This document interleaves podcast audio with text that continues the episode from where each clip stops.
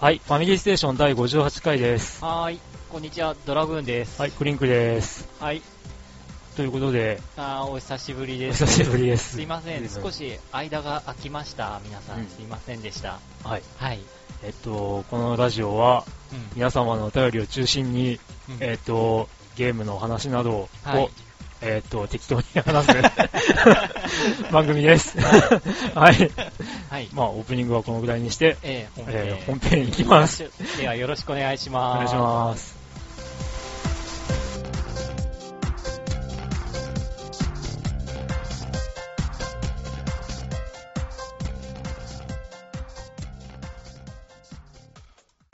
ファミリーステーション。はい。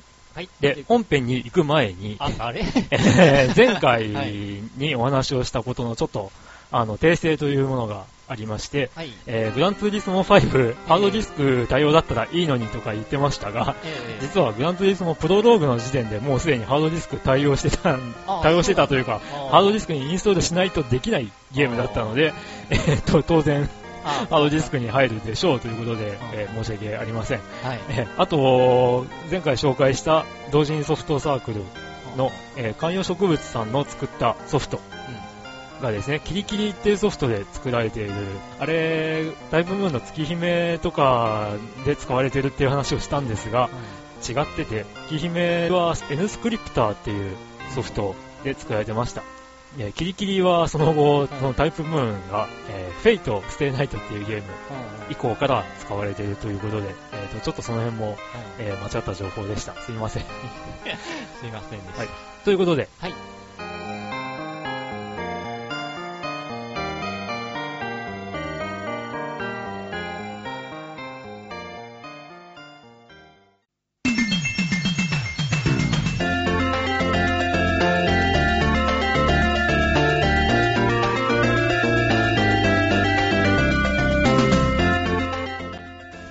はい、本編です。はい、本当です。はい。ということで、今回も、ええ、お便りもたくさん、えーゲストもいらっしゃいます。はい。はい。まずはヨッキー。はい、ヨッキーです。はい、おお疲疲れ様です。疲れ様です。ちょっと仕事の合間もできてます。はい。はい。それと、スカイプの向こうでは、えー、あー、え、まあ、はい、はい、やです。え、いや、さん、どうも、お願いします。はい、勉強の合間を縫って、はい。という、まあ、今回は4人体制でお送りします。始めますが、はい。はい。あの、僕の体調があまりよろしくないんで、えっと、あんまり喋らない方向で行きたいわけですよ。はい。ということで、えっと、最近はどうでしたかという感じなんですが、ああ、えっ、と、iPhone のゲームをぼちぼちやってて、最近は、えらいハマってるゲームがあっほうて、ええっ、と、アン、アングリーバーズっていうゲームほなんですけども、怒った鳥？うんあ怒ってる鳥か。なるほど。簡単に言えば、あのこうあって、こうあってじゃわからない。わからない。全然わかんない。ラジオ、ラジオ。えっ、と、まあ、ステージがステージがあって、表示されまして、ストーリーとしては、鳥と豚との戦いって感じで、あ、鳥が卵を産んで、その卵をその豚たちが奪っちゃったと。で、うんそれを仕返ししちゃろうっていう鳥たちが。おー うん。だけども、その豚は豚で、なんか建物とかの中にいて、あの、そう簡単には倒させてくれない。で、それで鳥を自らこう飛ばして、ああ、なるほど。鳥えをあの、パチンコ台みたいな、その、うん、そうそうそう。パチンコっていうか、その、ね、スリングというか、スリングか。そうか、そうか。飛ばして建物を崩しつつ豚をやっつけるとやっつけるああ。建物の中にいる豚をやっつけるところでね。っていうゲームで なるほど。はもう150年ぐらいあるのかおーあ、はなで115円115円。あ、115円。あともう結構ハマる気がついたら夜中2時になってあ、つまり結局どういう強さでどの角度で飛ばすかというのが一応鍵になるわけね。ですとあとは iPhone でゴルフゲームやったりとかあとまあまだ手元には届いてないんですけど空飛ぶゲーム機を 注文しましたなんですか、それは。えっ、と、AR ドローンっていう、まあ、簡単に言えばラジコンヘリだけども、iPhone と iPod Touch と iPad で操縦ができる。なるほど、なるほど。あーはいはいはい。で、しかもそのヘリにはカメラがついてて、iPhone にそれが、映像が送られてくる。あー、なるほどね。う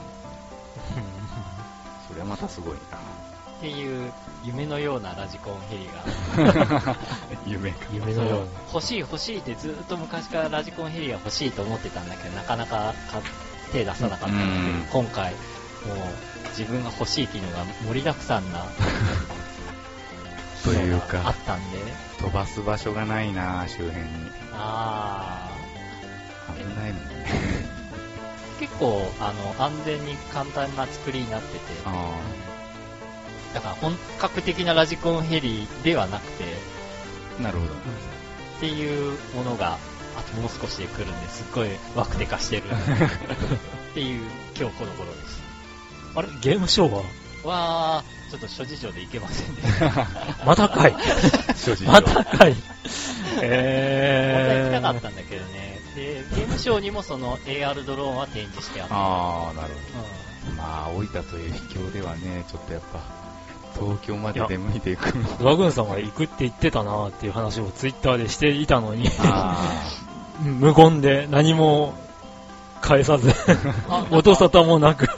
ツイッターもあんまり見てなかったんです。ーそうね、あんまり出現してないね。いや、だから、こう、喋ってないってことは、東京ゲームショウに行ってるのかなって思って、そ単に忙しかっただけという。えー、ちょっと諸事情で。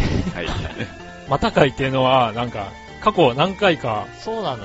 行くって言っといて、そう。行くって言っといて行ってないっていうことがあったので、自分としてもすっごい悲しい。またか。ってどうしてこうなったって。いうしてこうなった？いや、だからその辺の話が来るかなと思ったら、そういうことかいっていう。こね本当はね。で、い以上ですか？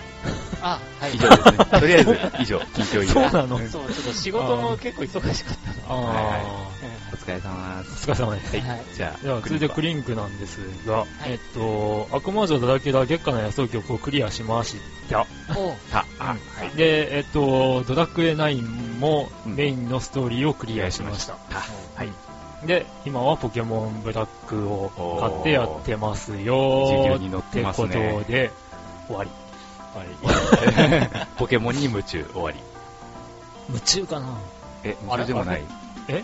夢中って感じでもないんですけど、うん、まあだからできる時間でやるぐらい。うで、まあさっきオープニングでも言いましたけど、体調があまりよろしくなくて、昨日も有給休暇もらって、ん。あら、あで、一日中こうぐったりしてたりぐったりとか。でもちょっと、あの、土曜日にある仕事のために、えっと、ちょっと不安になって調べてみたら、あの、問題が発覚して、結局昨日は家でその辺の作業とかをしたりとかっていう、そんな毎日ですよ、毎日今は。うんで、9月末が、あの、うちの会社は決算なので、ああの、ね、これからいろいろまた忙しくなるだろうなっていう、陰鬱な日々を 過ごしておりますよ。はい。はい。てな感じで。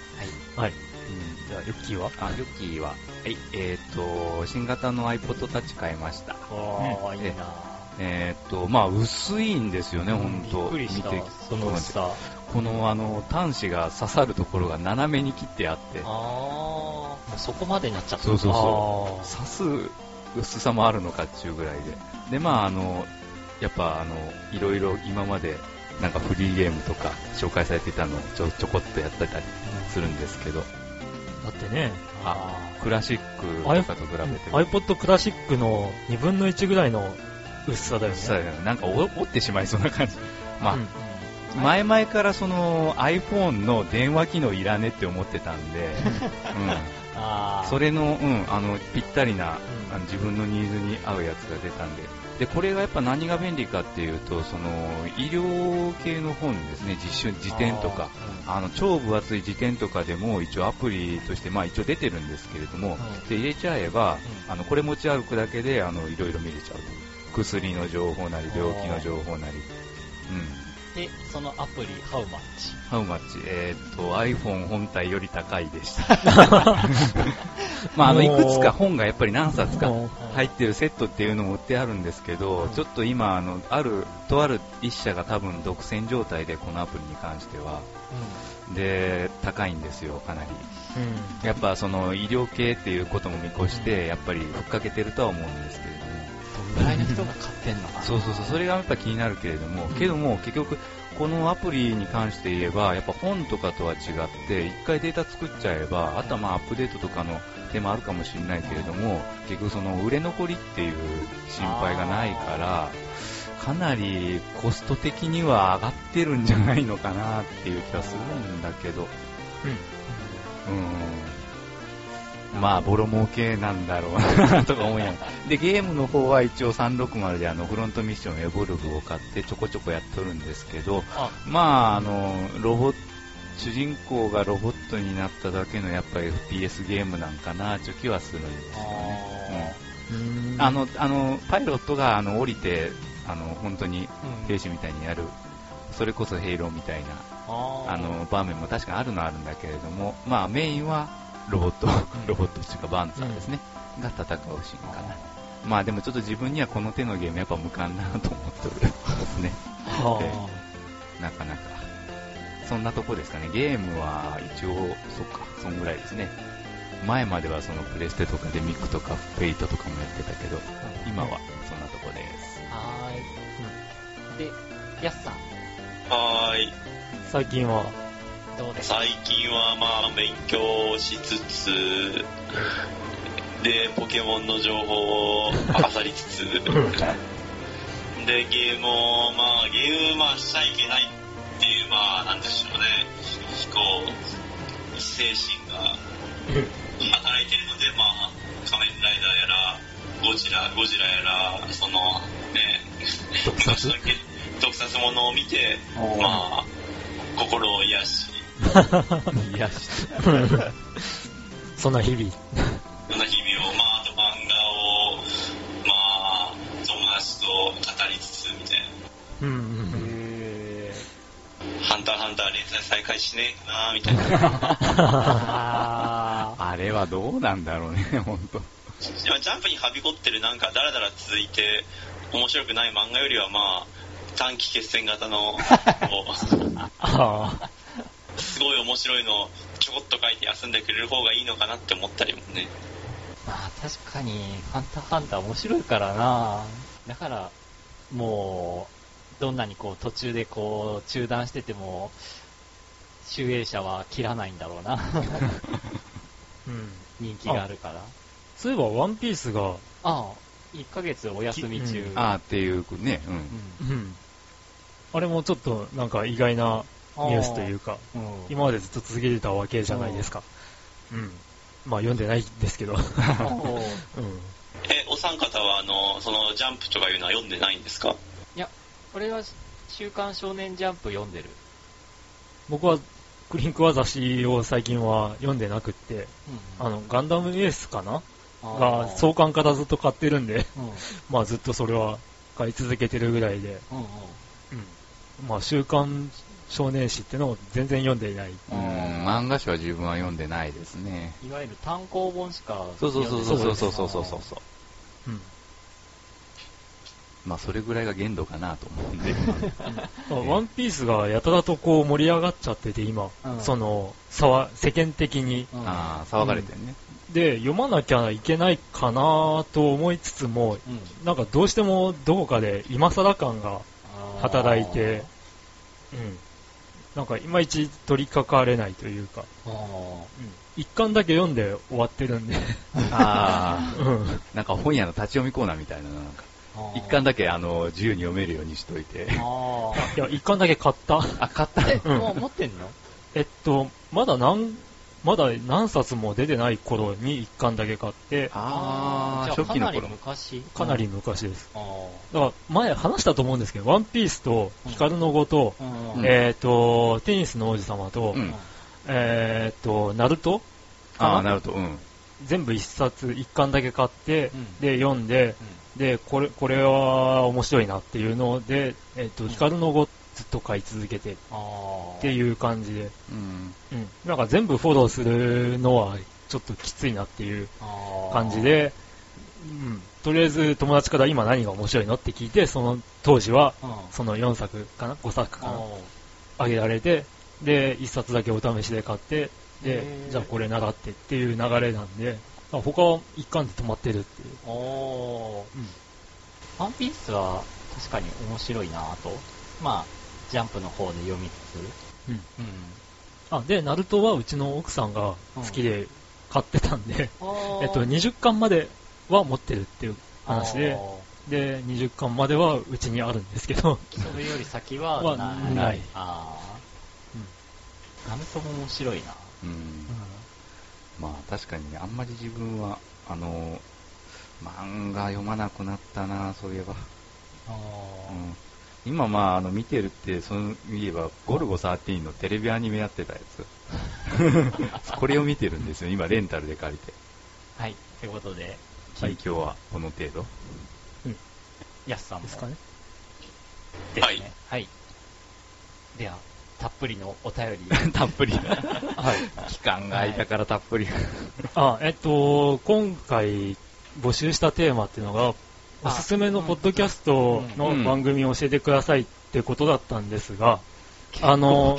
ええ、たくさんお寄せいただいたんです。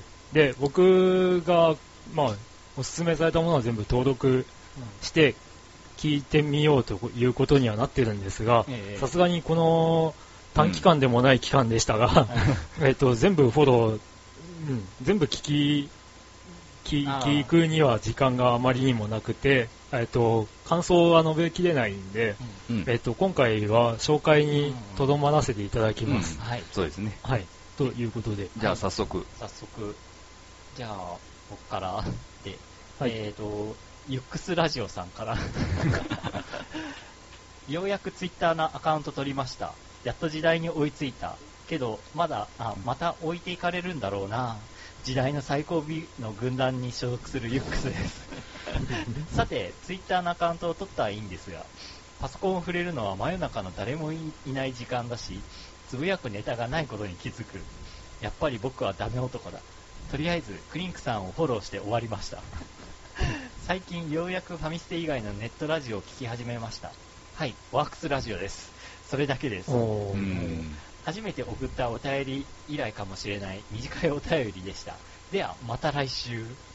で、PS、フリーゲームは、てんてんてん、またいつか、かっこ笑い。そっか、ユックスさんといえばフリーゲームだったもんね。ワークスラジオ聞き始められました。ますね。うん。楽しいうん。番組で いいと思いますよ。ええ。僕も大好きで聞いてます。僕もたまに聞いて笑ったりしてます。うんうん。個性がはっきりしてていいですね、あの面々は。ツイッターは携帯からもできるよって話を、うんあの、別の部分で、うんえっと、メールを送ったりとかしてみたんですけど、うんなんか、携帯ではできないみたいとかって、あれ？うん。あ、あーいや、よくわからない。フィルタリングかかってんのかな？か、それか、あーどうなんでしょうね。うん。まあ、状況がよくわからないんで、なんとも言えないんですけど、うん。まあ、できるようになったら、ね。あーでも、最近ちょこちょこつぶやいてるような気もするんで。まあ、時間ができたら。そっちでもよろしくお願いします。はいありがとうございます。タイさん、お、えー皆さんはじめまして、タイと申します。はじめましてですね。なんか、はじめましてのような気がしない。うん以前送っていただいたような気もしなくもないんだけど、そうでもなかったかな、とか思ってますが。うん。クリンクさんにはツイッターでお世話になってます。うん僕が疑問を投げかけた時に反応をくださったり、えー今度の収録用テーマ、おすすめポッドキャスト番組をブログで見たので送りたいと思います。えー楽しいトークおは、えーサブカル成分はゼロに等しいですが、8、9分くらいで終わるので、ちょっとした時間に聞いています。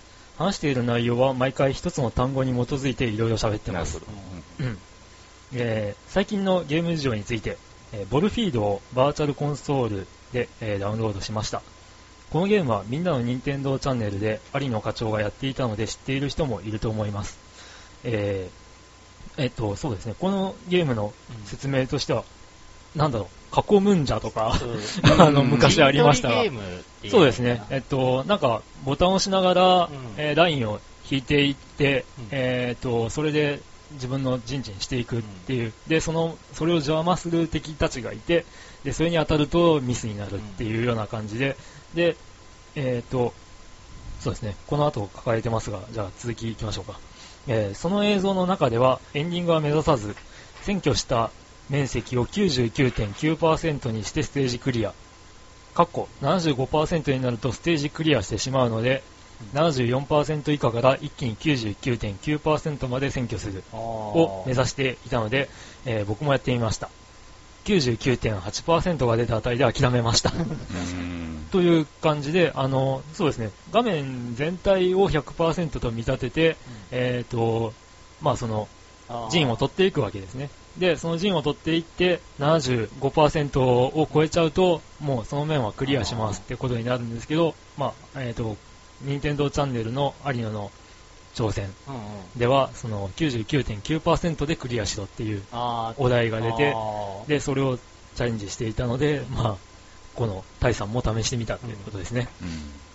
うんうん。結構大変だ。そうですね。え ー続きで、えー九州は暑い日が続きますね。福岡に住んでいる僕も毎日辛い思いをしながら学校に行っています。今は夏休みですが、えっと、あ8月8日。です8月8日にいただいたお便りです。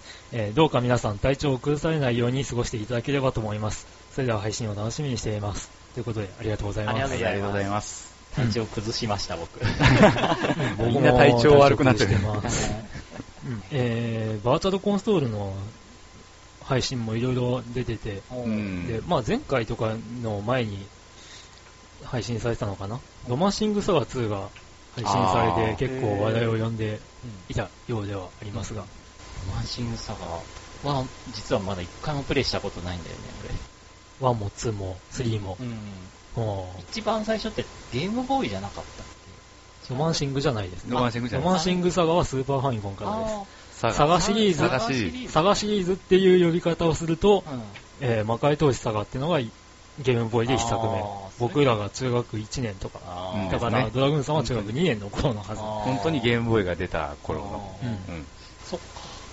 それとちょっとごっちゃになってそうですね。た。うんまあ、そのサガシリーズとすれば、うん。うん。そのゲームボーイのサガシリーズの3作目がうん今度 DS でリメイクされて出るということで、誰得なんだっていう話がよく 聞かれるんですが、うんスクエアエニックス、本当の新作ってあんま聞かん気がするな、ここ最近。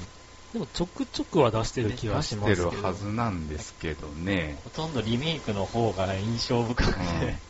そう、あの360とかあれ、あの、伊集院光さんがなんか言ってましたね。なんか、なんと、なんか、最近のスクエニア、スクエアはなんか魂がこもってないやら、お金のたお金のためにゲームを作ってるやら、リメイクの、リメイクでお金を稼いでるやら、どうたらこうたら。まあね、うん。そう言われても仕方ないかもね。でも360でも確かあの、ラストレムナントとか、あれはスクエニじゃなかった。ああそうだったね、確か。うんなんか相当複雑っぽいけど、見た感じ。まあ一応出すにはいろいろ出してんのか。うん。っていうか、ファイナルファンタジー13でさえ、あの戦闘システムはないよって感じなんだけどな そうなの？うん。ちょっと、あの、まあ全然分かってない。ああ、まだ理解できてないんて感じ？全然理解できてない。そういえば360版も出るんだ。あ、そうですね。出ますね。ちょっと気になるんですけどね。あれ、意外と安いって話もあ、本当？聞いて、あー4000いくらとかっえ、て4000円話もちらっと聞きましたが、どうでしょう本当にね。単なるプラットフォーム買いって感じなのかなまあ、うんアメリカの方では出てたから、うん、ね。出てるから。はい。うんまあ、興味のある方はぜひちょっとやってみて、感想いただければなと思います。うんまあ、スクエニというか、エニ、んスクエアか。スクエアで、ね理解ができないゲームといえば、某、話が繋がるといえば、サガシリーズの。アンリミテッドサガというものがありましあ、あた。なんかタイトル懐かしいけど、な、なんで？え？なんかあった？だって説明書に説明しきれてない部分とかがあって、うん。ホームページでしか書いてないとか、そういうのもあったり、あと、えっ、と、あと、他のところから言うと、攻略本という名の説明書を買ってやらないとできないとかって言われたりとか、うん。で、ヨッキーは買ってやったんだよね。え？でも、わかんないとか言ってうんわかんない。全然わかんない。どうすれば強くなって、どうすればクリアできんのこれみたいな。うん。でも、あれってなんか、もしかしたら理解できたらすごい面白いゲームな気がする。と気がする。僕は思ってるんで、いつか、あー。うん。あの、持ってはいるんで、いつぐらい出たソフえー、もう5、6年前かうんな。前は2002年ぐらいで確かあれは。トああ、そんな前か。あ名前か皆さんやったことあるとか？いや、もう僕かなりありましたからね、あれ。おあ、本当？え、全ネットを見、ネットを見ながらこう、うん試行錯誤で、突き詰めて面白さをこう、体感したような気が、おーい、うん。だから、なんか面白さを、えっ、と、なんていうの、感じるまでに随分時間がかかりそうなゲームっていう。うん。主人公は8人ぐらいいるんでしたっけ？そうたくたくさんいるんですよ。だからもしかしたら、最初にプレイを始めた頃に選んだキャラと、こう、なんていうの、何人かクリアした後に、また最初に選んだキャラを始めると、楽し、楽しさが違うかもしれない。そのゲームを理解した上でやると、あうんなんか全然違ってうん感じるかもしれないっていう、そんな、愉快なゲームですよね。ー 妙な意味で言えば長く遊べるゲームなのか かもしれないですね。いや、実際あれ操作性以外にも結構めちゃくちゃ難かったりするんで、うん。戦闘がね、リーそう。ル、そう。敵敵もすっげえもう強いし、なんか、うん。なんやねんこれって感じで、うん。初見でそうね、あの、普通調べたりするときは丸とかじゃないですか。トリガー押し込みにしないと調べられないとか。そうそうそうそう。そうそう。あえっと、なんだっけ ?L とか R とかの、あの、スティックの押し込みで、あの、出るとか、そういう話で、押し加減じゃなくて、もう押すっていうあ、感なんかカチッですよ。あーあの、上から押し込むむので、ボタンですから、あれ。うん。で、回復もね、スティあの、L3 なんで、そうそう。R3, R3 だったかな。回復もそうなんで、だから普通に説明書なしでやったら、回復できなくてこう、そうそう。で、そもそもそもダンジョンの移動が、確か、えっと、左スティックうん。でしかできなかったのかな？えー。まあなんかそんな感じで、あの、下手すると、あの、移動すらわからないっていう、だから他のゲームとは一線を画した操作性だったりするんで、ですよね。あ、うんちょっと今、あの、まとめサイト違うウィキを、うん攻略ウィキを見てるんですけれども、うんうんえーと、このゲームを楽しめなかった人の中で主人公選びに失敗している人が意外にもいる。そんなことなんかな。やっぱり主人公別にかなりね、やっぱ難易度は違うっぽいですね。あーうん。二人ほどクリアしたのかな、自分は主人公。だからね、うんこう聞けば聞くほど、アンリミテッドサガっていうものには、かなり興味が深まるわけですよ。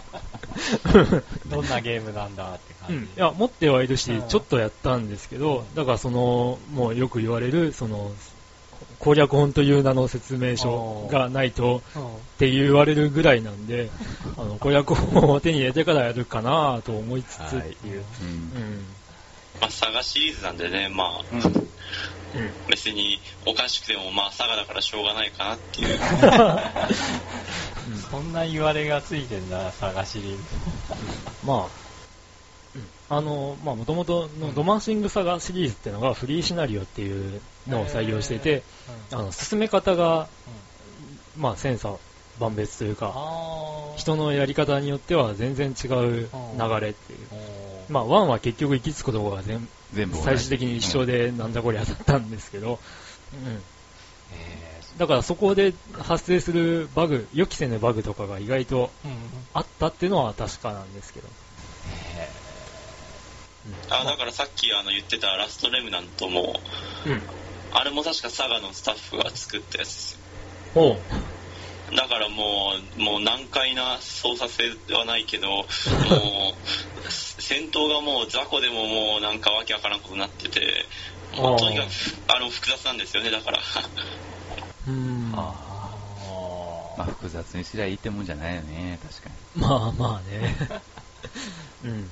まあ他のか、なんか他プレイした方がいればぜひ感想を送ってもらいたいな まあと。、だからそこもゲームの楽しみですよね。はい。うんあの、僕にとっては、こう結構複雑な操作性っていうのは、うんあの、まあ、慣れるまで大変っていうのを考えると辛いなって思うところもあるんですけど、うんそこを楽しいと思える、思えれば、うん。うんまあ、世の中いろんなゲーム、うん。うん楽しめるんじゃないかなと思いますけど。おーなるほど。はい。はい。すいません、長くなっちゃっあ、え机やと佐賀、佐賀談義で。はい。続いて、お、ゆっくさん。た。はい。事件発生。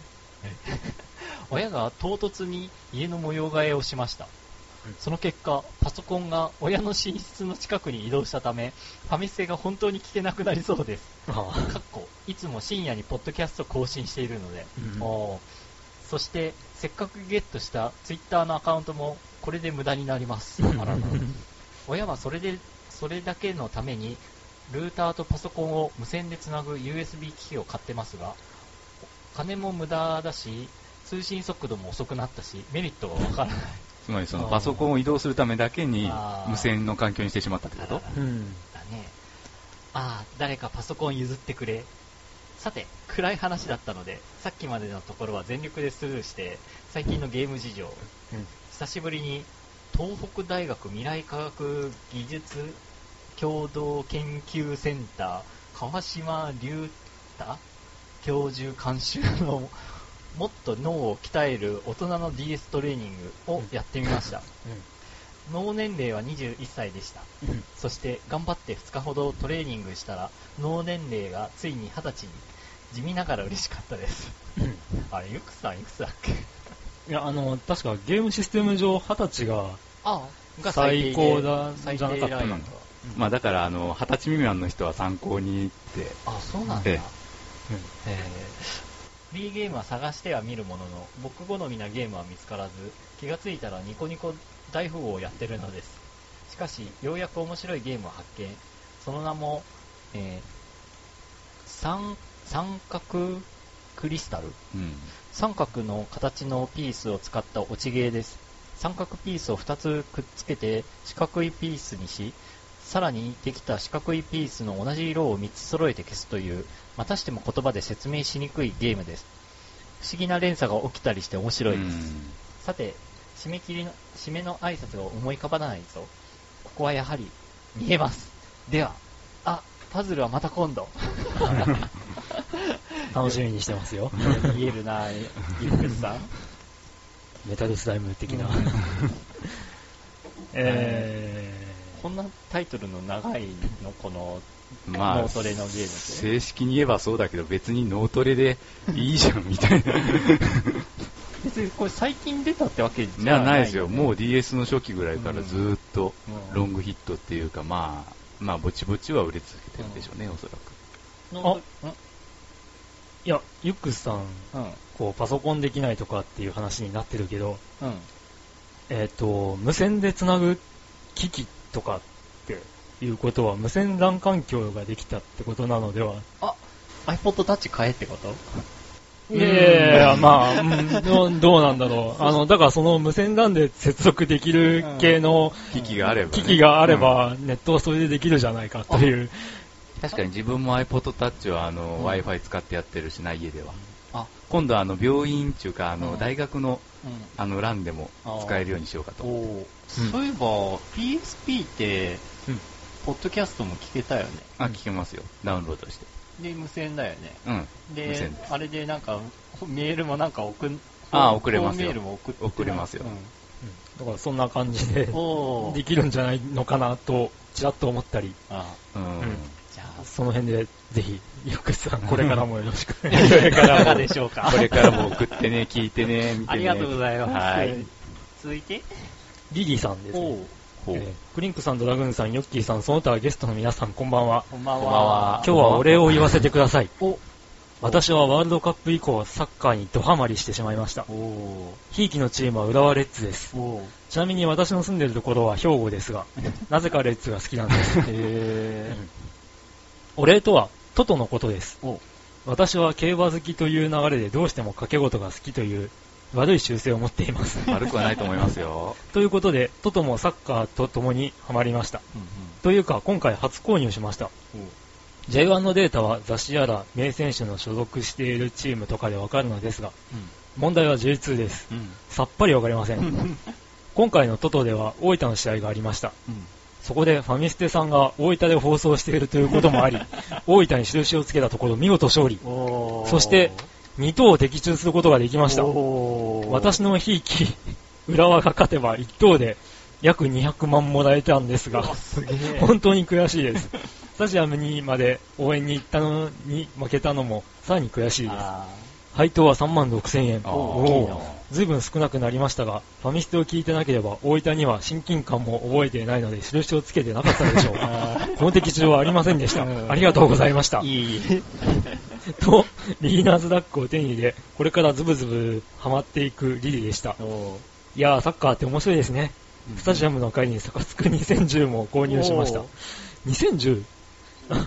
ではまたお便りします。お礼メールでした。ということで。ありがとうございます。ありがとうございます。こちらこそありがとうございます。へーおいいな当たって。うんサカツク2010ってあったかな？あ、そっかそっか、DS であったのか。そうそうです。あうん DS ねであったね。DS そうでした、そうでした。新しく出たはいはいはいサカツクか。うん。へうん、しかし、あ、そっか、ちょっと、自分は最近あの、ビッグとかをちょこちょこ買ったりはしてるんですけど、そういえばこの前あの、ミニビッグの方でーうん。3等が当たったんですが、いくら？えっ、と、4000円ぐらい。おー。うん、まああれ一口200円で、で、あ結局2試合外れで3等まであって、3等が4000お円。で、2等が大体その時は2万円ぐらいだったかな。で、1等が大体100万弱なんですけれども、ただ、あの、その時外れてたあの2試合のうちに、あの、1試合がですね、お大分の試合があって、大分が、あの、負けててですね、あの、結局そのビッグっていうのは予想なしで、ランダムにコンピューターが選ぶんですけど、そのくじは大分が勝つ方になってたんです。結局、ボロ負けして2等から3等に格下げみたいな。自分では選べないのね。ええ、ビッグは選べないんですねトトは選べるんですけど。うん。もしまた、リリーさん、トト当たったら教えてください。これからも今年はもう。今年はもうちょっとボロボロですね。うん。悲しいな。でも、このファミリーステーション始めた時は、うんなんか大分ダメじゃんから、大分今年めちゃめちゃいいぜ。で、なんか、なんだっけ、あの、ああ、ナビスコカップ。ナビスコカップか。うんで、優勝したすげーとかえーから、うん急落。うんトリニー タ情報、この、このファミステやってる間で、こんなにいろいろドラマがあるとは。もう本当なんか落ちるとこまで今落ちてるなって気がする。ぜひ、来年は頑張ってほしいです。はい。はい。続いて、チキさん。はいおご無沙汰です。チキです。メールを送るタイミングを損なっておりました。はい。帰省のついでに久々に聞いて、聞き直してみました。うんポッドキャストを始めたばかりの頃は、私も投稿し始めたばかりでしたね。懐かしくなったので、大分に帰ってまた皆さんとお会いしたいと思います。というわけで、最近仕事場は工事現場、チキでした。工事現場。う んへああ、そっか、チキさんが出演したのいつだっけなもうんう1年近く経つのかな？そこまでは行ってないか。あの、あれだ、スカイブで出てもらったりとかもありましたから。うんうんでもど直接出てもらった時もあったよね。うんえ。うん、そうですね。そうですね。あの、前回の8月の頭に収録かな、うんした時に、あの、あーと収録の日時が分かってれば参加したかったというふうに、あの、たまたま九州の方に、ね、あの仕事で来てたとかで、うん、言われてましたが、じゃあ、また次回声かけた時に、もし都合が良ければ、年末じゃないですか。年末みんなでウィー大会とか。B パーティーを買うフラグが立つのか。あれって一人楽しめるもんなの？うん、そこですよね。うん、微妙。B のソフトはそこなんですよね。うん、そうね。最悪二人あー最悪でも二人。っていう雰囲気のものが多い。でも売れてるんですよね。まあ、とりあえずか、人口は多いってことだとは思うんですけど。広く浅く広って感じかな、広まってるうん、どうでしょう。の。はい。はい。まあ、買うかどうかは、うんうんわからないです。はい。はい。続いて、えー、シャークアイランドさん。おすすめのポッドキャストってことですが、はい。Amazon プロダクツ遊びのラジオをおすすめします。テレビゲームを中心に様々な遊びについて話しているようで、実際、ゲームと映画の話ばっかりです。ということで、ありがとうございます。ありがとうございます。お初な方。。ですすかね。はうん。あの、まあ、冒頭でも話しましたが、い。うんあの僕が結構、まあ、おすすめしていただいたのをうん。ダウンロードしてうん。うん。聞こうと思ってまして、うんで遊びのラジオはちょくちょく聞かせていただいてます。おうまあ、あまり感想はまだ話せる段階ではないのああ。で、えー、こうやって見ると、本当結構いろんなポッドキャストあるなぁう。そうですね。うん。はい。あありがとうございありがます。とうございます。はい。続いて、えー、いっぱいいっぱいさん。はい。皆さんはじめまして、第33回から聞き始めたいっぱいいっぱい、かっこ大学4年生と申します。はい。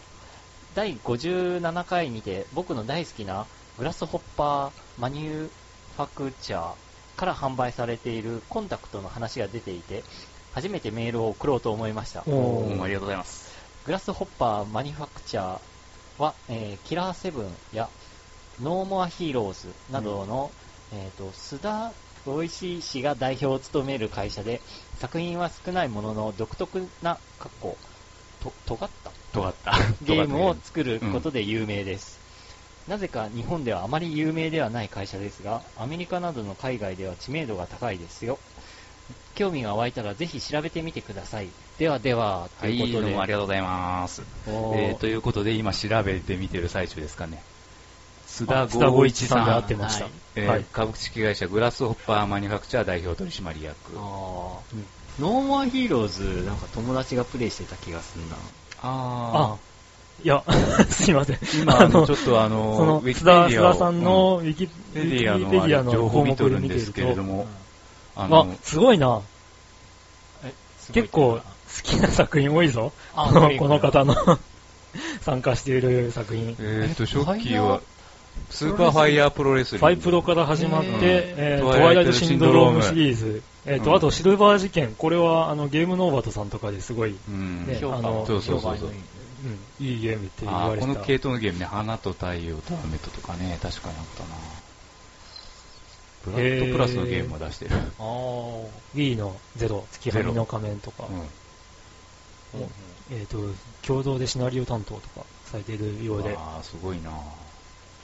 え竜が如く2に声優としてゲストさん。ー、いろいろやられているということで、えあ、ヒューマンってゲーム会社懐かしいな。まだあんのかな？もうー、ないかえもうないですヒューマンは。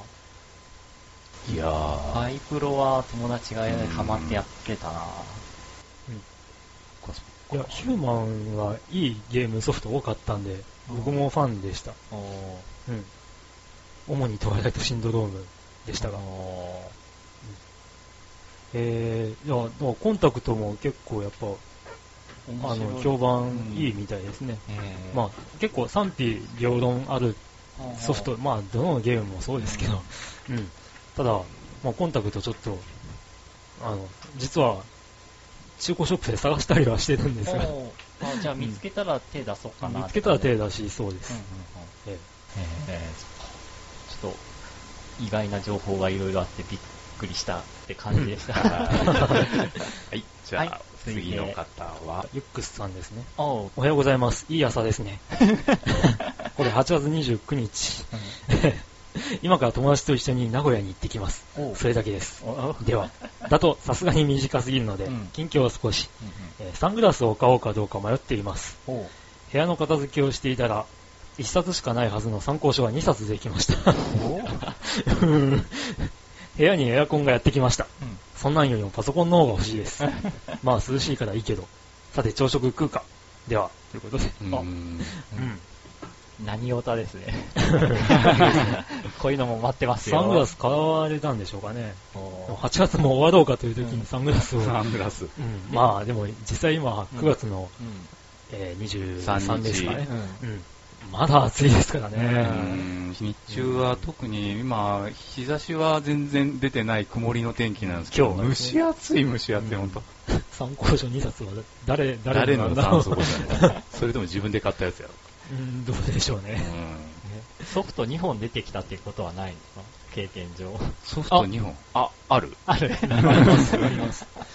グランディアのサターン版を、こう、持ってたはずなのにないって思って、で、あの、中古で買って、うん。あの、再プレイしようかなと思って、うん。で、買ってきて、で、うちの姉が結婚して出てった部屋を、が物置みたいになってるんですけど、うん。そこをちょっと DVD を探していたら、うん。なぜかその DVD が入っている中に、グランディアが入っていたという。ああ、じゃあ、買ったことを忘れててっていうわけじゃなくて。忘れてたわけじゃないんですよ。あ自分はね、あの、やっぱ1本なくして、うん。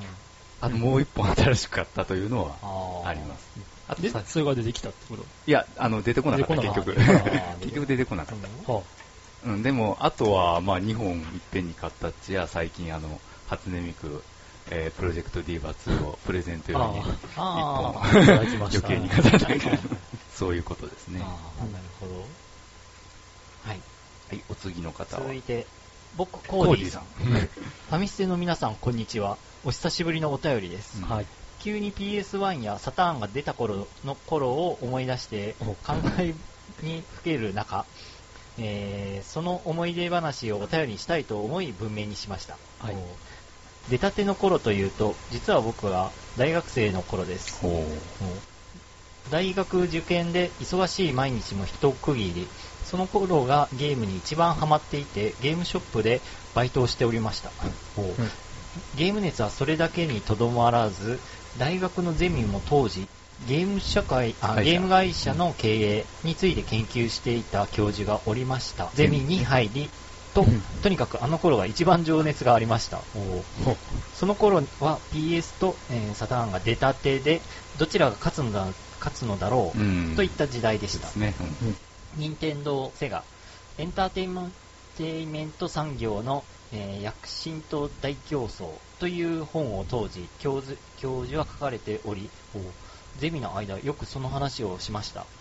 ロイヤリティが高すぎた任天堂は落ち目。うん。個人的には好きでしたがサターンもコアユーザー向けであり、えーいち早くライトユーザーを捕まえたソニーが勝つだろうと踏んでいた僕は任天堂とセガか。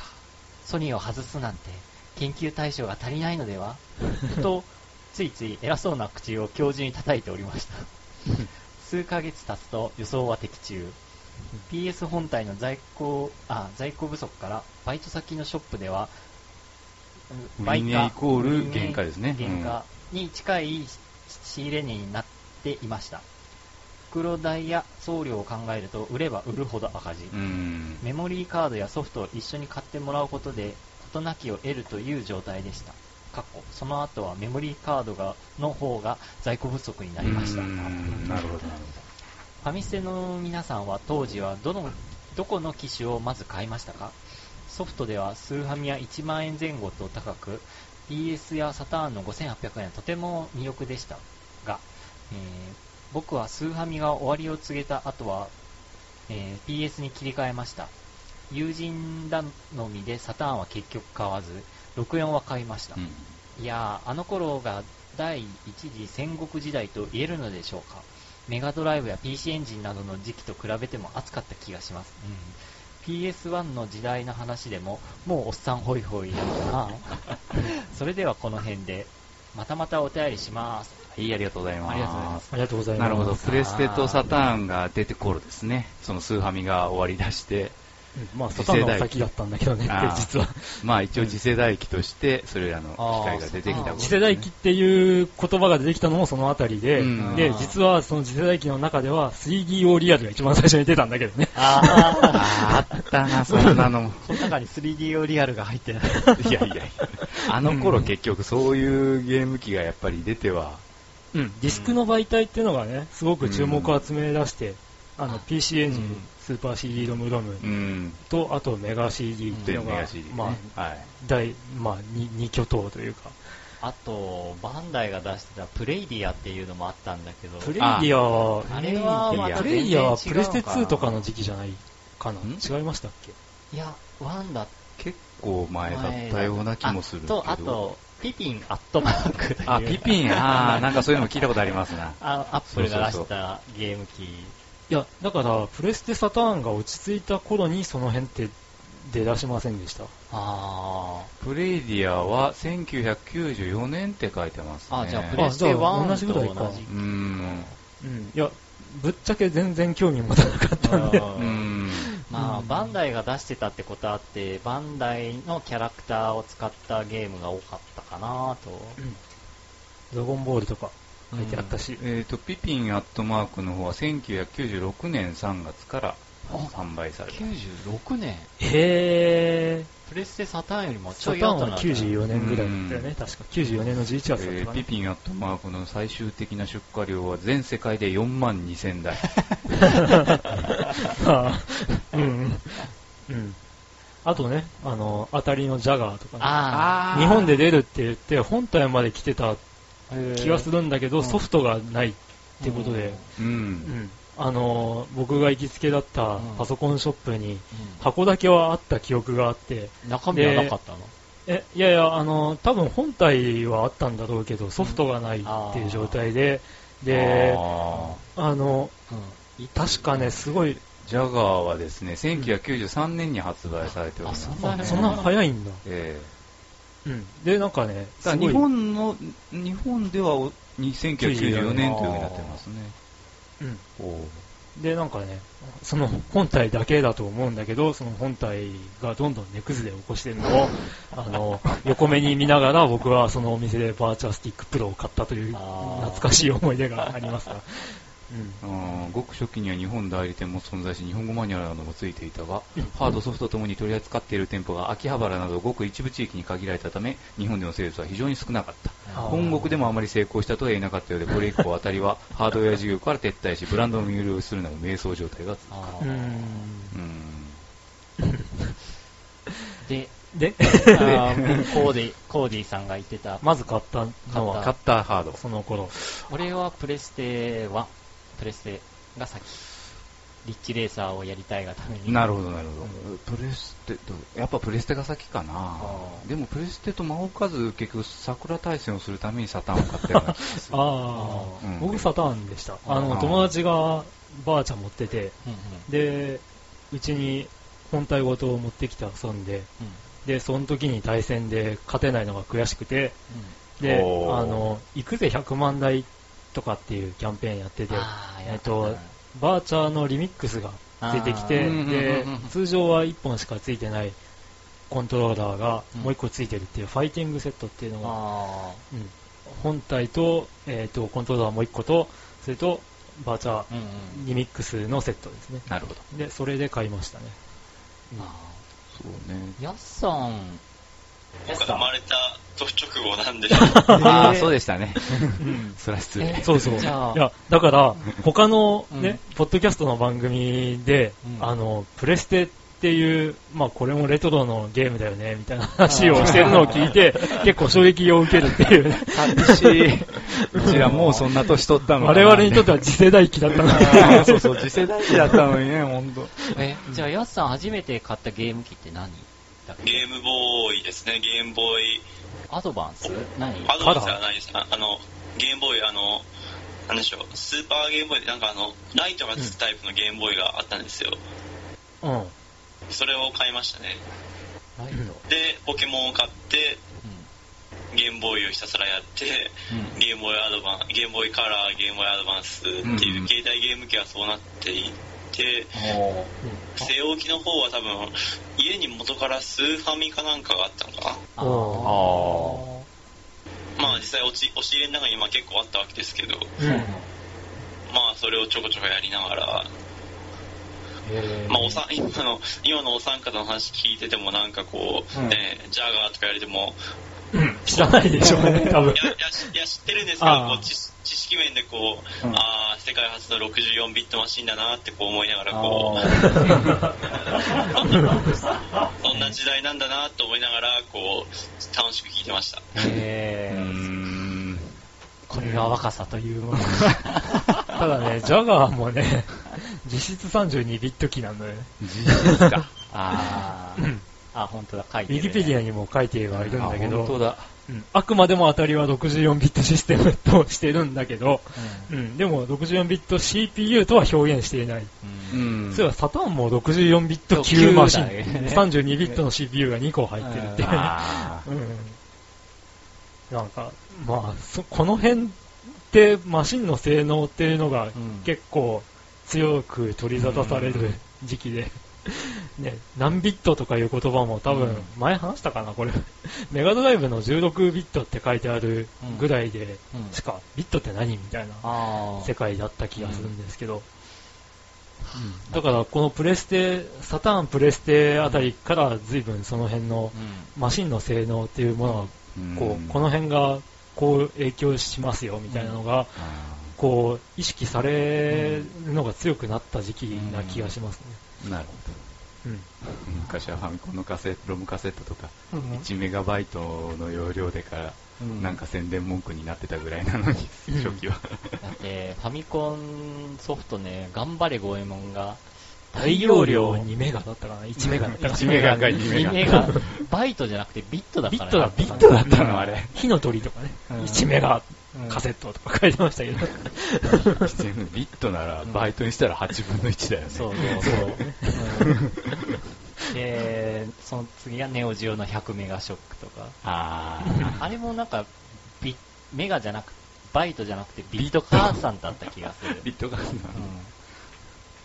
ん。ネオジオも。それだけの容量のソフト作るのが精一杯っていうかね、うんハードを使い切れてるようなソフトはあんまりなかったような気がするけどな。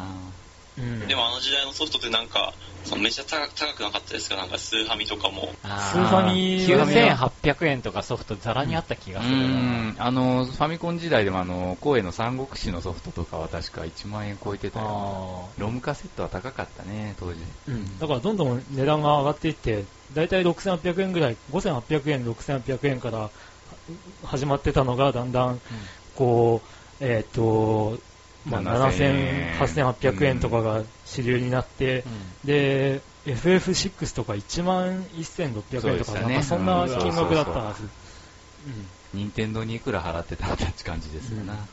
でも買ってた。あうん、買ってたね。うんそれだけ、やっぱそのソフトに集中して遊んでたかなっていう気もやっ。ぱりする。うん。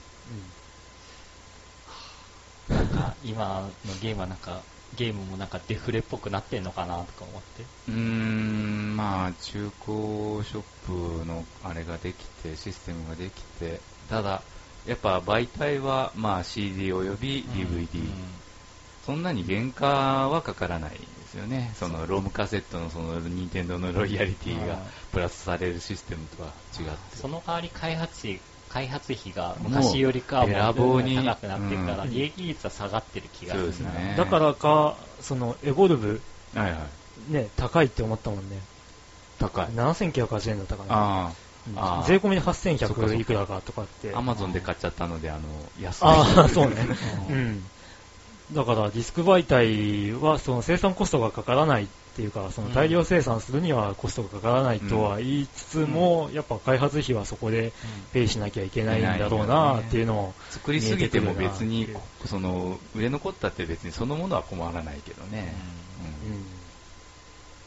うん。まあ、あとは、最近よくありがちなのが、その初回出荷を抑えるっていう方向。あの、本当に買ってくれる人にだけ買ってもらおうっていう考え方になるんで、で、売れたあらの、次を。そうそうそう。だってそうしないと、あの、本当に最初からこんだけ出るだろうって言ったら、あの、中古っていう市場ができちゃってるんで、中古にバンバン出ちゃって、あの、価格が。うん価格が急落するっていううん。現象が起きて、うん。で、そこで大失敗したのがあれ、ね、プレステ2のガンダム一年戦争っていうソフトがあって、あガンダムだから売れるだろうみたいなところがあって、な初回出荷で100万本かなんか作ったんだけど、あの、実際は売れなくて、で、発売から1週間、2週間でワゴンに並んで、で、それも2980円だとか1980円とかに一気に値が崩れるっていう。あうんひどいありさまがあってっていう、まあ多分その辺もかなり話題にはなったんで、うん。ね。そこから、こう、出荷を抑えるっていう方向にはなったかな。新作ゲームって結構手に入りにくいもんね。うん。特にゲームショップではあんまり。手に入らなくなっちゃった入れてくれないからね、あんまり。だから全国チェーンの、ああの、大手の、こうん。う、レンタル、うん。レン、ん？DVD レンタルショップとかが強くなったなーっていうのは実際思いますそっ。か、個人的、個人なファミコンショップ、ゲームショップはだんだんうん。仕入れるのもきつくなってきてる。だからまあ新作が出てもまあ10本なりの単位でうん入れるのがせいぜいで、うんうん。ね。この間ね。その辺でね。あ、あったし。あー数が確定している以上のやつはやっぱり入れにくいですよね。うん新作というのも、まあ新作なんて次から次から出てくるんだし。うんまあ、そういう、そういういろいろあの、ゲームハードからうんソフトの価格まで、そういった話でした。はい、おっさんホイホイな話題でした。どうしてもやっぱそっちの時代に行ってしまうからね。はい。はい、続いて、続いて、またまたユックスさん。あ、本当だ。はい、パソコンから送ろうと思ったけど、あえて携帯から送ります。ユックスです。うんえーフリーゲーム紹介。前々からブロック崩しを探していたのですが、うんなかなか目当てのものが見つかりませんでした。しかし今日やっと見つけましたお。パトルシューターサード。えーボードが恐ろしいほど増えたり、バーがびっくりするほど伸びたりするのは、ずっと前に紹介したブロックと同じ。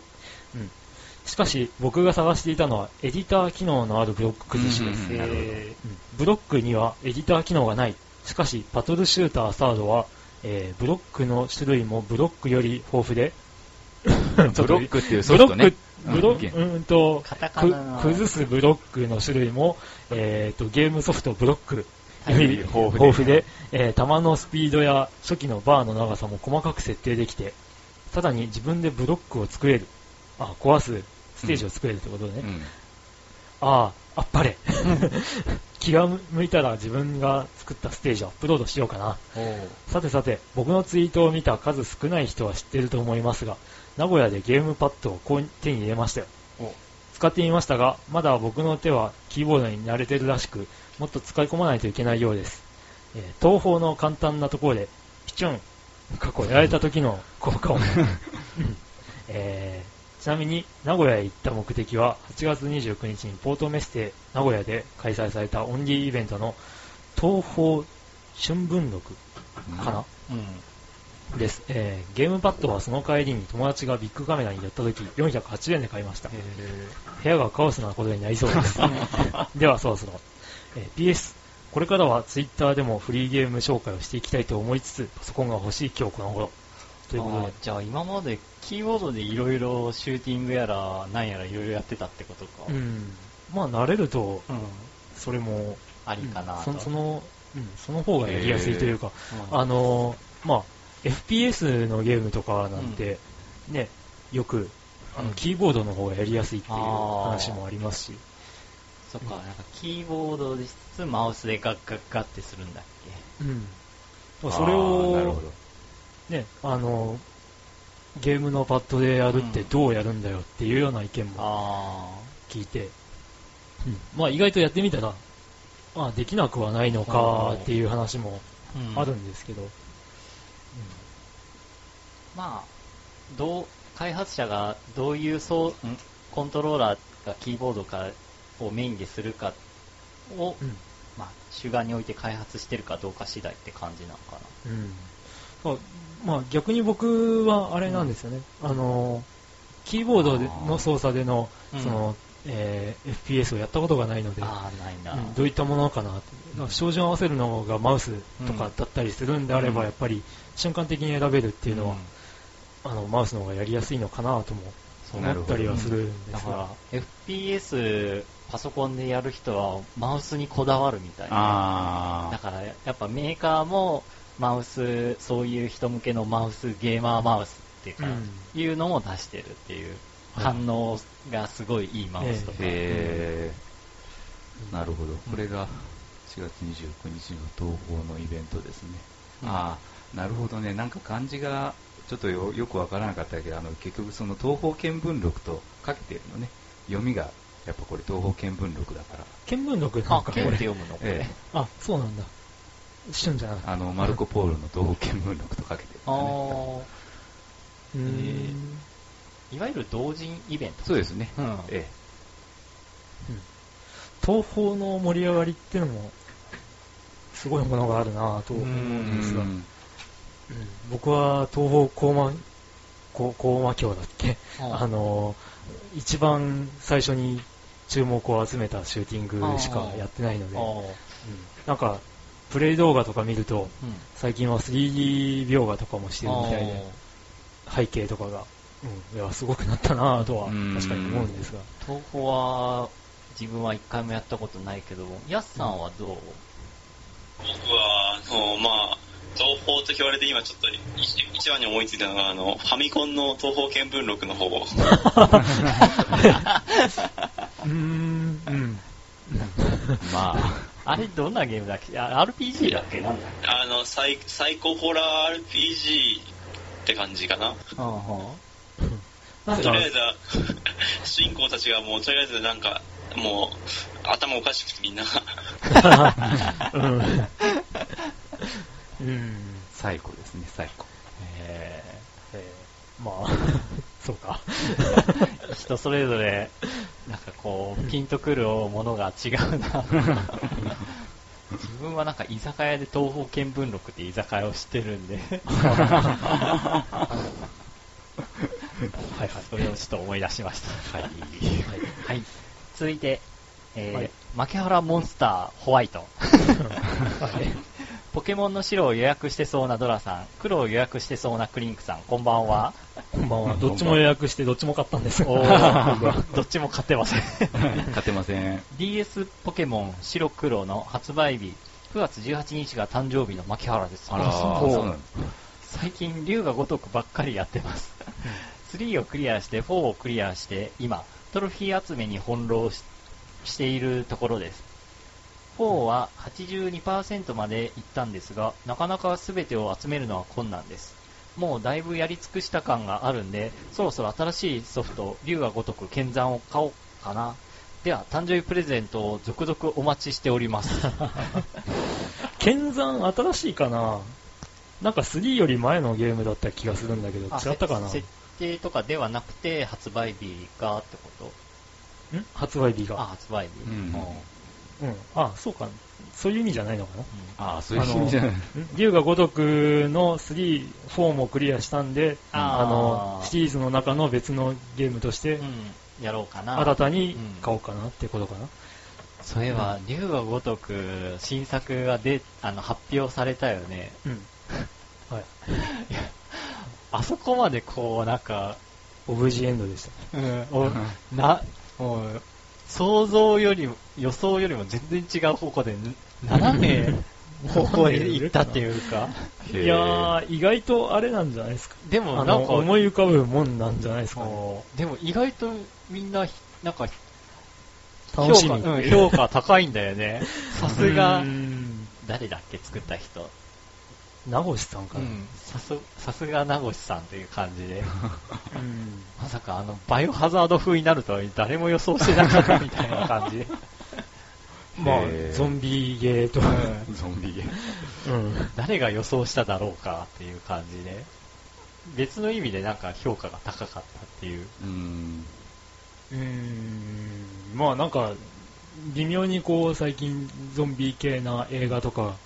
が増えてきてて、うんうん。で、その流行りに乗っかっちゃってるのかな ぐらいしか僕は思わなかったわけですが、うん。ゲーム業界ではね、うん。あの、レフト・フォー・デッドとか、えっ、と、デッド・ライジングのシリーズとか、ね。うんはいゾンビ系はうん。その辺かなっていう。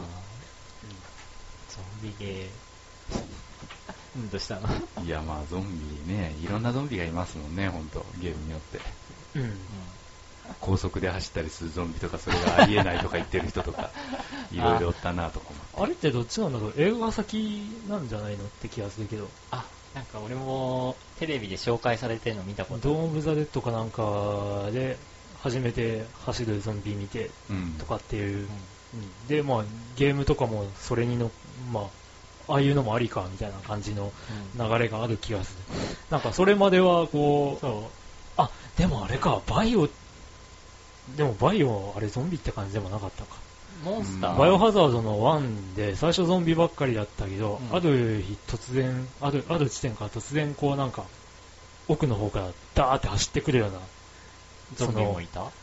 演出、うん。その走ってるやつの視点で、こうどんどん主人公たちに迫ってくるっていうような演出があって、出てくるっていう、なんか、タイラントじゃないけど、なんだっけな、ハンターだろ。なんか。ハンター。かな。うんうんあれ、ああのここまで来るとゾンビじゃないよねっていう。あまあ、うん。うんなんか完全にミュータント別、うん。別物になっちゃったから、あれはゾンビってわけでもないかと思って。うん。まあ、あれはゾンビとはまたね、全然違う。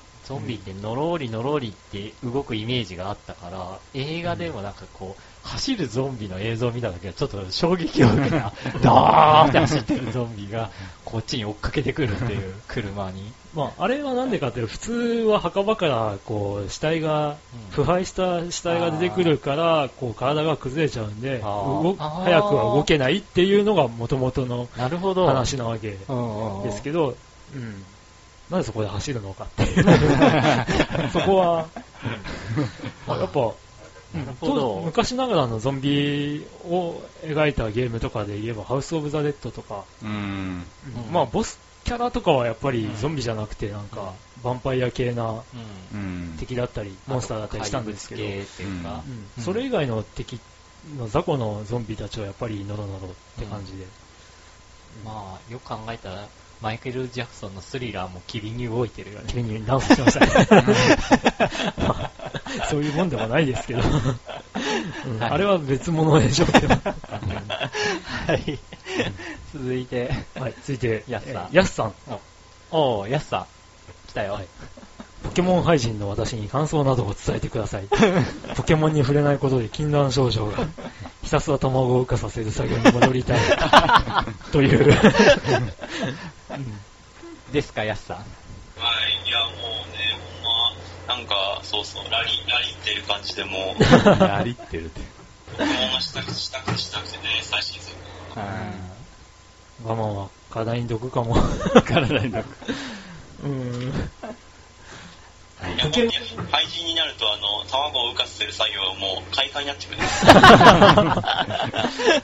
うんあの、今回のポケモンで、あ今回のポケモンだけかどうかは知らないんだけど、僕は初めてポケモンするんで、あの、卵の交換とかも、あの、ワイヤレスで、ワイヤレスとか Wi-Fi 使って世界中の人と、まあ、卵なり、うん。モンスターなりの交換ができるっていう、うん。うんそういうシステムにもなってるんで、あうん。ちなみにさっきなんかコンビニかどっかではいはい。なんかすれ違ったって言ってたけど、えどうどういうものがすれ違うの？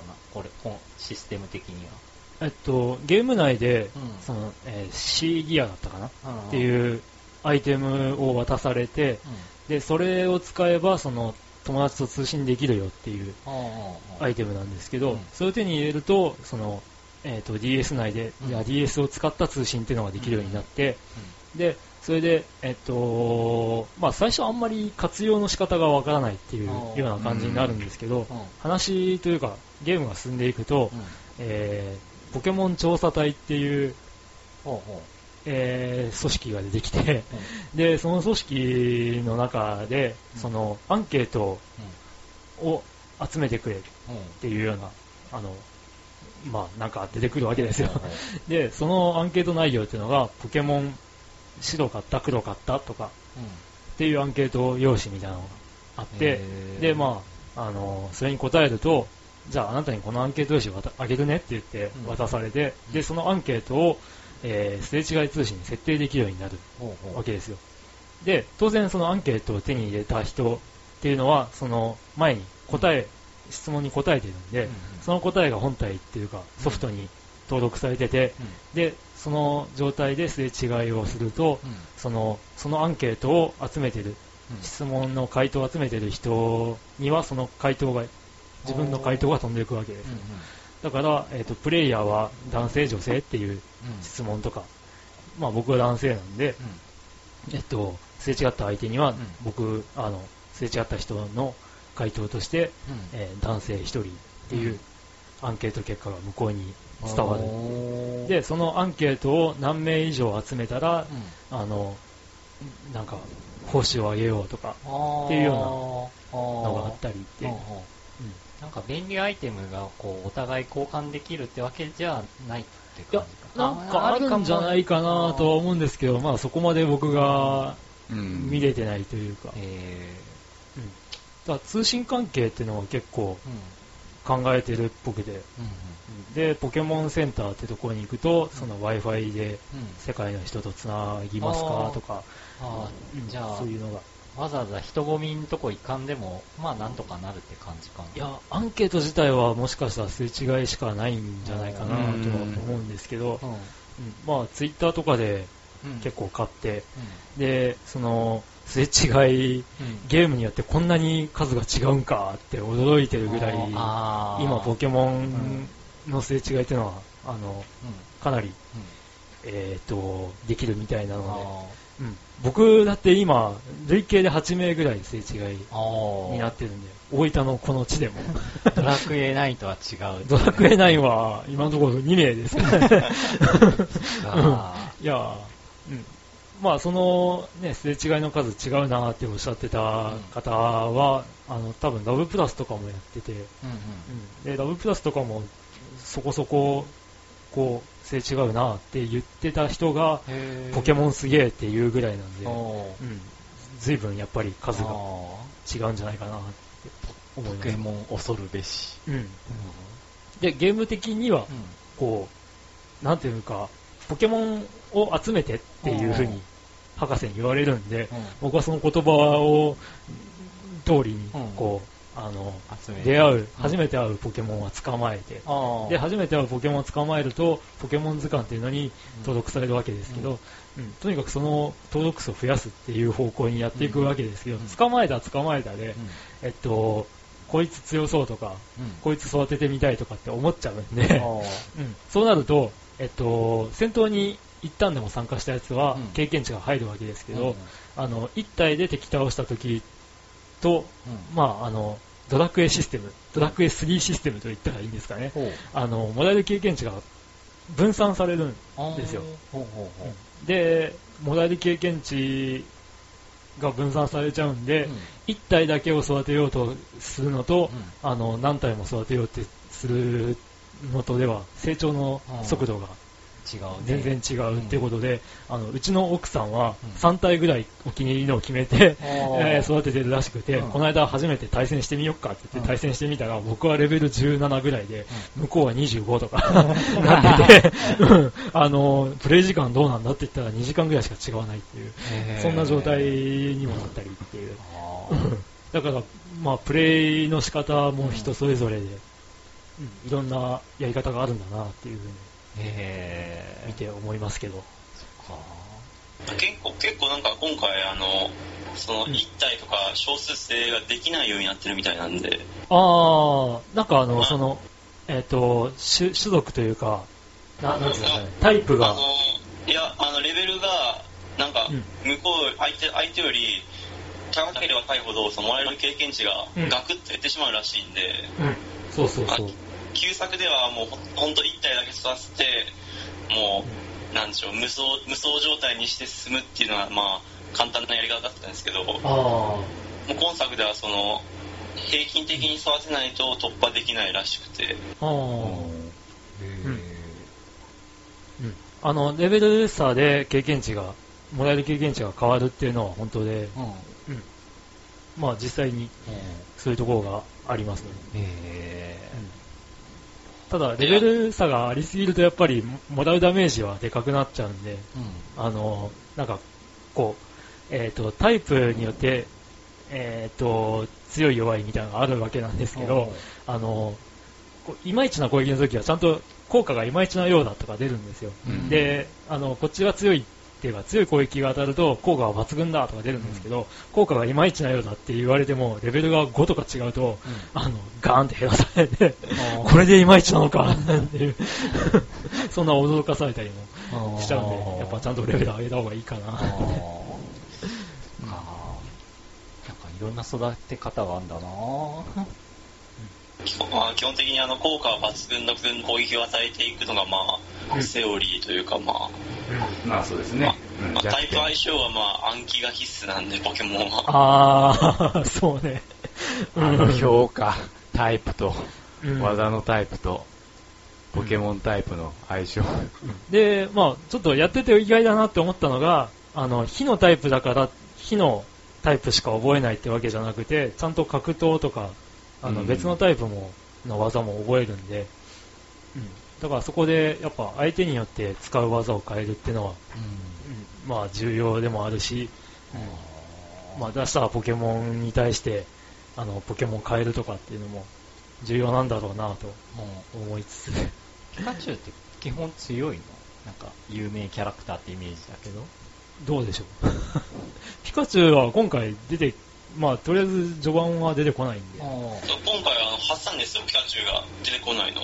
あ、完全に出ないんですかね、やっぱ。はい、あの、い今までのし、あ、ちょっと待って。いや、あのーだから今までのポケモンを完全に除外して、新たに全て、あの、オリジナルのポケモンに変わりましたよっていうのが、あの、触れ込みなんで、なんで僕は、あの、今回からやってみようかなっていうので。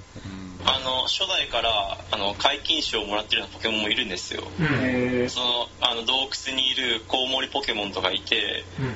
あの、洞窟に入ったら、こう、全全シリーズ絶対そいつが出てくるみたいな、うん。あったんですけど、今回はもう、もう全部は全部違うみたいですね、なんか。え。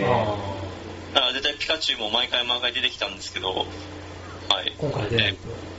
あ、クリア、ストーリーをクリアしたら出てくるらしいんですよね。へその辺がどうなのかなっていう。ー。あとシリーズを重ねるごとに、あの、その、さっきクリングさんがおっしゃってた、あの、図鑑の完成が、うん。まあ、不可能に近くなってくるんですよね、だから。ああ。あー。うん。あの、その、今のその、ブラック、ホワイトの新ポケの150体ぐらいいると思うんですよ、多分。それを集めても多分何も言われないんですよ、絶対。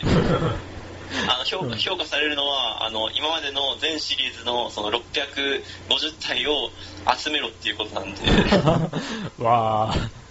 うん。650体集めるのはまずソフト3本以上揃えないといけないし、まあ、時間も膨大にかかるしっていうことで、まあ、すげえ。まあ、とりあえずは、ぼちぼちとやっていこそうですね。う。はい。はい。うんまあ、面白いと思いますね。うん。そんな感じですよ。はい。